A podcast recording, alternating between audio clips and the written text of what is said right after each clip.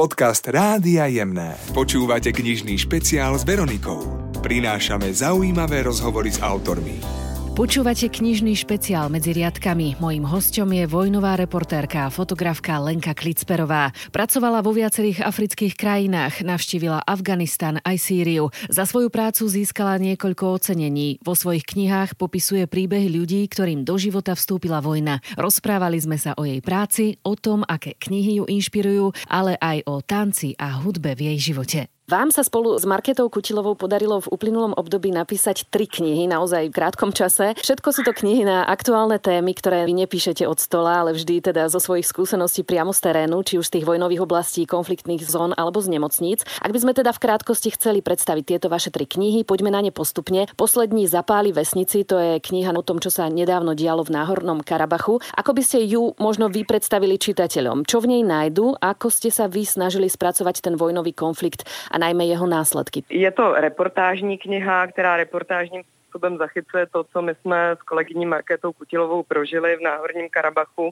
Zachycuje zejména osudy lidí, osudy civilistů, s kterými jsme se měli možnost potkat a vůbec zachycuje to dění tak, jak my jsme ho na místě prožívali, protože my jsme tam přijeli hned na začátku konfliktu, ten vypuknul 27.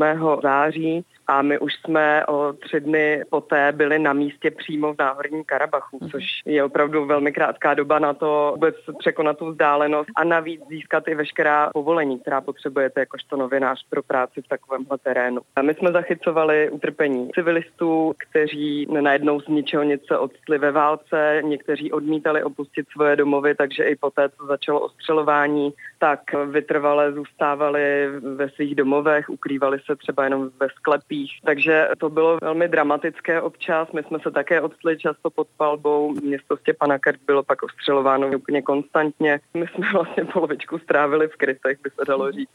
Stejně tak jako místní civilisté, kteří tam v té době ještě zůstávali. Tenhle konflikt jsme sledovali ze strany Arménie, protože vůbec to není ani možné jet poté do Azerbajdžánu a jít vlastně jakoby s tou druhou stranou na místa bojů. To prostě nejde, protože Azerbajdžán je spojenec Turecka. My už ani do Turecka nemůžeme s Markétou létat, ani přes něj, protože to není pro nás bezpečné. Takže z tohohle důvodu je pro nás nemožné jet do Azerbajdžánu nebo do Turecka. A z toho důvodu je jasně pochopitelné, že jsme nemohli mluvit ani s azerbajdžánskými vojáky, ani navštívit třeba místa, která byla předmětem bojů z té arménské strany, protože arménská strana také ostřelovala azerbajdžánské vesnice a města. Takže tohle to prostě nešlo. Ta podstata těch konfliktů je dneska taková, že vy si zkrátka musíte vybrat jednu stranu a tou druhou stranou jste potom považován za nepřítele. Což bohužel takhle funguje i v syrské válce, i když tam se nám podařilo dostat se i k jiným stranám konfliktu, než jenom ke Kurdům. To právě na tom bylo to zajímavé, že během těch šesti let, co jsme tam pracovali, doufám, že ještě to neskončilo, že určitě se ještě do Sýrie podíváme,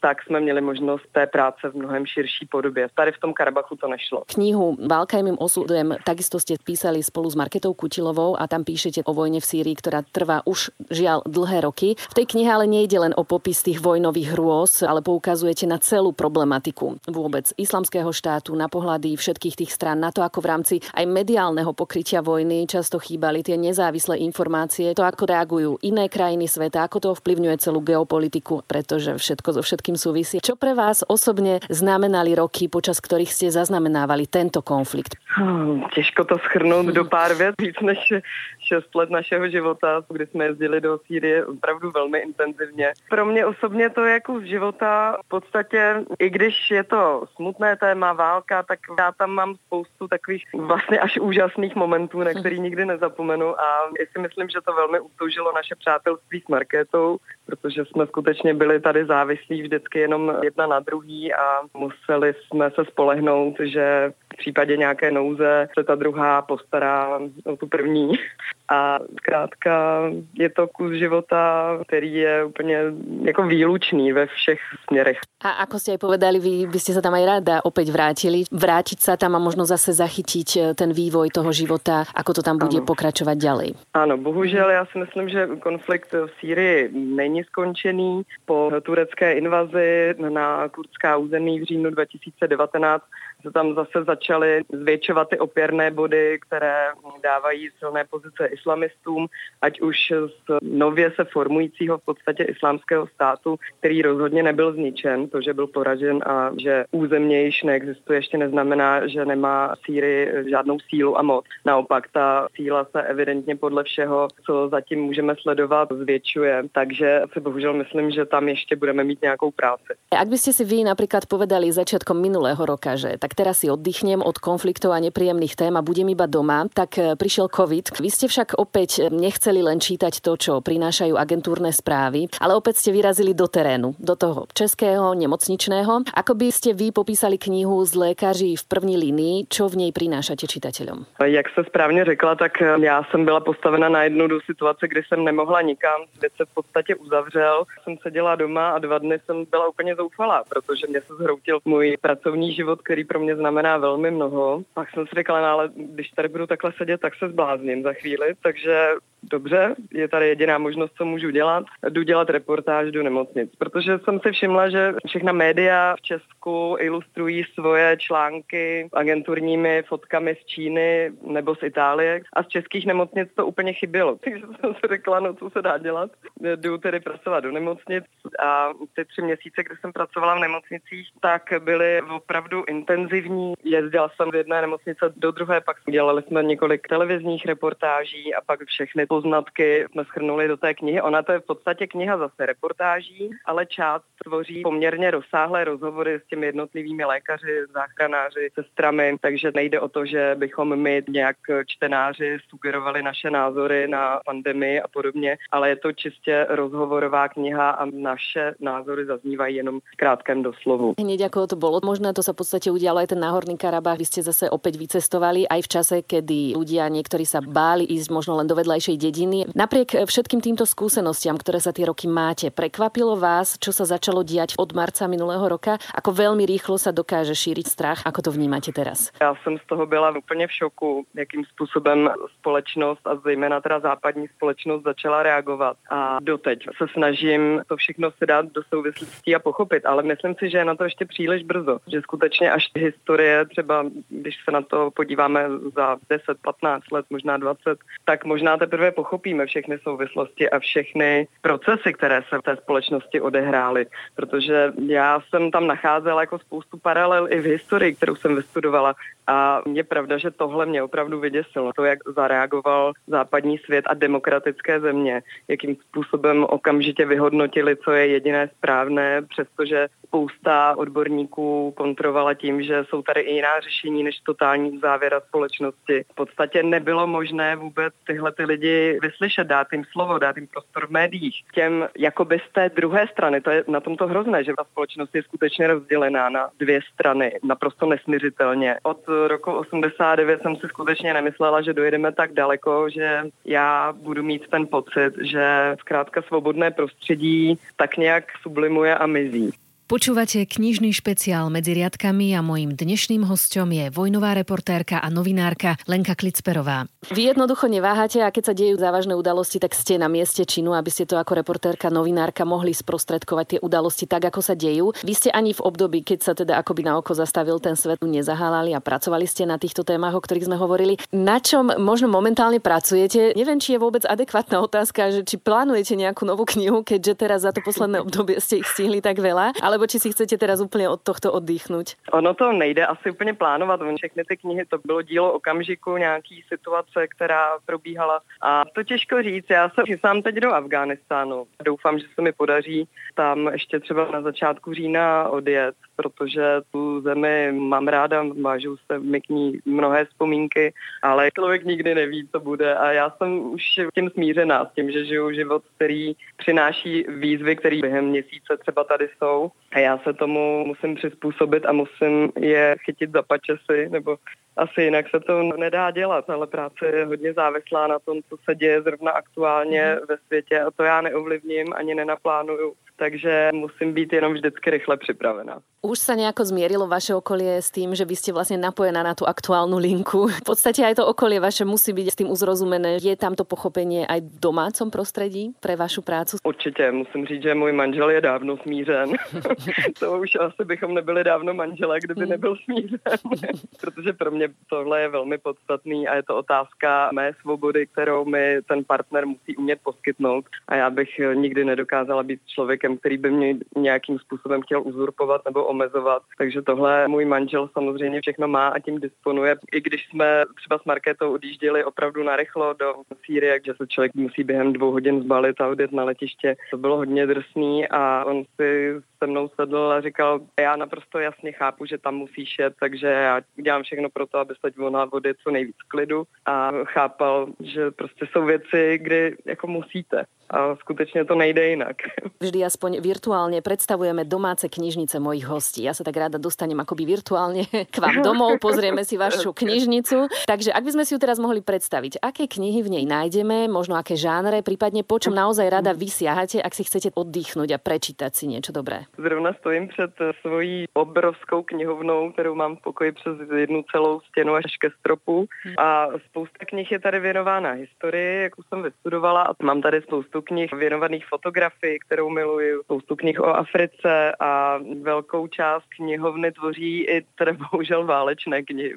Takže já z toho moc nevycházím ani když si chci odpočinout. Pro mě to není jenom práce, ale v podstatě taková asi celoživotní náplň. Mám tady pořád ještě nedočtenou biografii Tima Hitteringtona, fotografa, který zahynul v roce 2011 v Libii. Mám tady knížky, které se věnují druhé světové válce. Tady knihu faktografie biografickou o vzniku islámského státu. A je možno taká kniha, ale ku ktorej sa vraciate aj po rokoch? Vždy v nej nachádzate niečo nové, alebo vždy si v nejakom období životnom poviete, že opäť sa vrátim k tejto knihe? Úplně takhle to poslední roky nemám, mm. ale objevila jsem teda některé knihy, které mě naprosto, musím říct, uchvátily. Třeba koukám na knihu Vojčecha Jagielského Modlitba za deš, která se věnuje Afghánistánu. No, prostě neuvěřitelná reportážní kniha. Mám tady třeba knihu Sebastiana Jungra, která se jmenuje Válka. Vracím se taky občas v autě při poslechu audioknihy od mojí oblíbené fotografky Linci a Dario. Její knihu mám taky moc ráda a vlastně se k ní tímhle způsobem vracím knihu, kterou mám rozečtenou na nočním stolku a ta se jmenuje Breaking News od německého autora Franka Schetzinga. Věnuje se velmi podrobně Izraeli a dění v Izraeli, jak z hlediska historie, tak i současnosti a prolíná se to s osudem hlavního hrdiny, kterým je novinář, který působí ve všech možných válečných zónách od Afghánistánu přes Sýrii, takže to se blížím už dočíst a velmi mě to zaujalo. Ako hovoríte, vám sa prelína naozaj práca s tým vašim životom. Nedá sa to oddeliť, ako počujeme aj v tých eh, knižných typoch. Vy musíte mať nesmierne veľa energie, aby ste toto všetko zvládali, aby ste stále mali chuť spracovávať tie nové informácie. Predsa len nikdy ste nemuseli siahať po nejakej motivačnej literatúre. Motivujete sa v tom živote akoby sama skúsenosti všetko tým, čím žijete? No, motivační literaturu, to vlastně ani nevím, co čím přesně myslíte.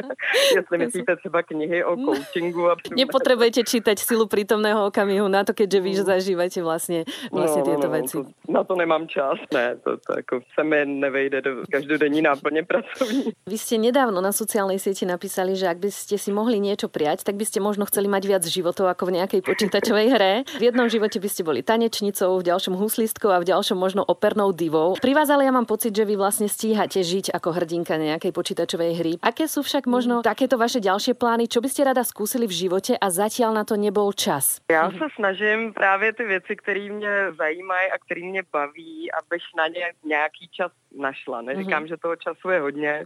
Já bych opravdu se chtěla strašně věnovat tanci, ale můžu jenom okrajujem. Jednou za týden jít eh, zatančit na trénink. Tancuju standardní a latinskoamerické tance. Tancovala jsem flamenko léta. Stejně tak jsem přes 20 let hrála na housle, mám to ráda. A teď jsem pojala další střeštěný nápad, že miluju ten operní zpěv opravdu celý život. Teď jsem úplně shodou okolností se dostala právě ke skvělé české sopranistce Magdě Malé jako studentka a začala jsem to studovat a úplně mě to pohltilo, takže já opravdu taky bych se tomu chtěla věnovat mnohem víc, ale nejde to. Já radši si z každého toho oboru trošičku něco se naučím, věnu se tomu, baví mě to, než abych jako dělala jenom jeden. To zase pro mě by to nepřinášelo tu rozmanitost. A jsem si vědomá toho, že nebudu světově uznávaná operní pěvkyně už asi nikdy, ale budu dělat něco, co mě baví a co mě naplňuje. Že ten pocit, když se vám podaří zaspívat kus té árie a ta skvělá sopranistka, moje učitelka mě pochválí, tak to je k nezaplacení. Už v knihe Válka je mým osudem píšete, že žijeme v dobe plnej nepriateľstva. Sme súčasťou stále sa opakujúcej histórie, z ktorej sa len málo kto dokáže poučiť. Čo by ste vy možno prijali svetu a ľuďom do ďalších rokov? Vidím to nejen na situaci s pandemí, ale i třeba v tom Afghánistánu, jak se to vlastně opakuje po sovětské okupaci. Přišli američané a dnes odcházejí a ten Afghánistán se zase dostane do toho stavu, v kterém byl, řekněme, v 90. letech. A je to zase ten koloběh způsobený vlastně tou lidskou nepoučitelností. Takže já bych velmi světu přála právě lidstvo, které se dokáže poučit z té historie. To je opravdu pro mě to strašně zásadní. Hovorí Lenka Klicperová. Viac o práci Lenky Klicperovej môžete dozvedieť v jednej z kníh, ktorú napísali spolu s Marketou Kutilovou. Knihu Válka je mým osudem získa jeden z našich poslucháčov. Viac informácií nájdete na stránke jemné.sk v časti Knižný špeciál s Veronikou. Knižný špeciál s Veronikou a Pantarej. Pravidelne na jemných. Počúvajte ho aj v podcastoch na jemné.sk.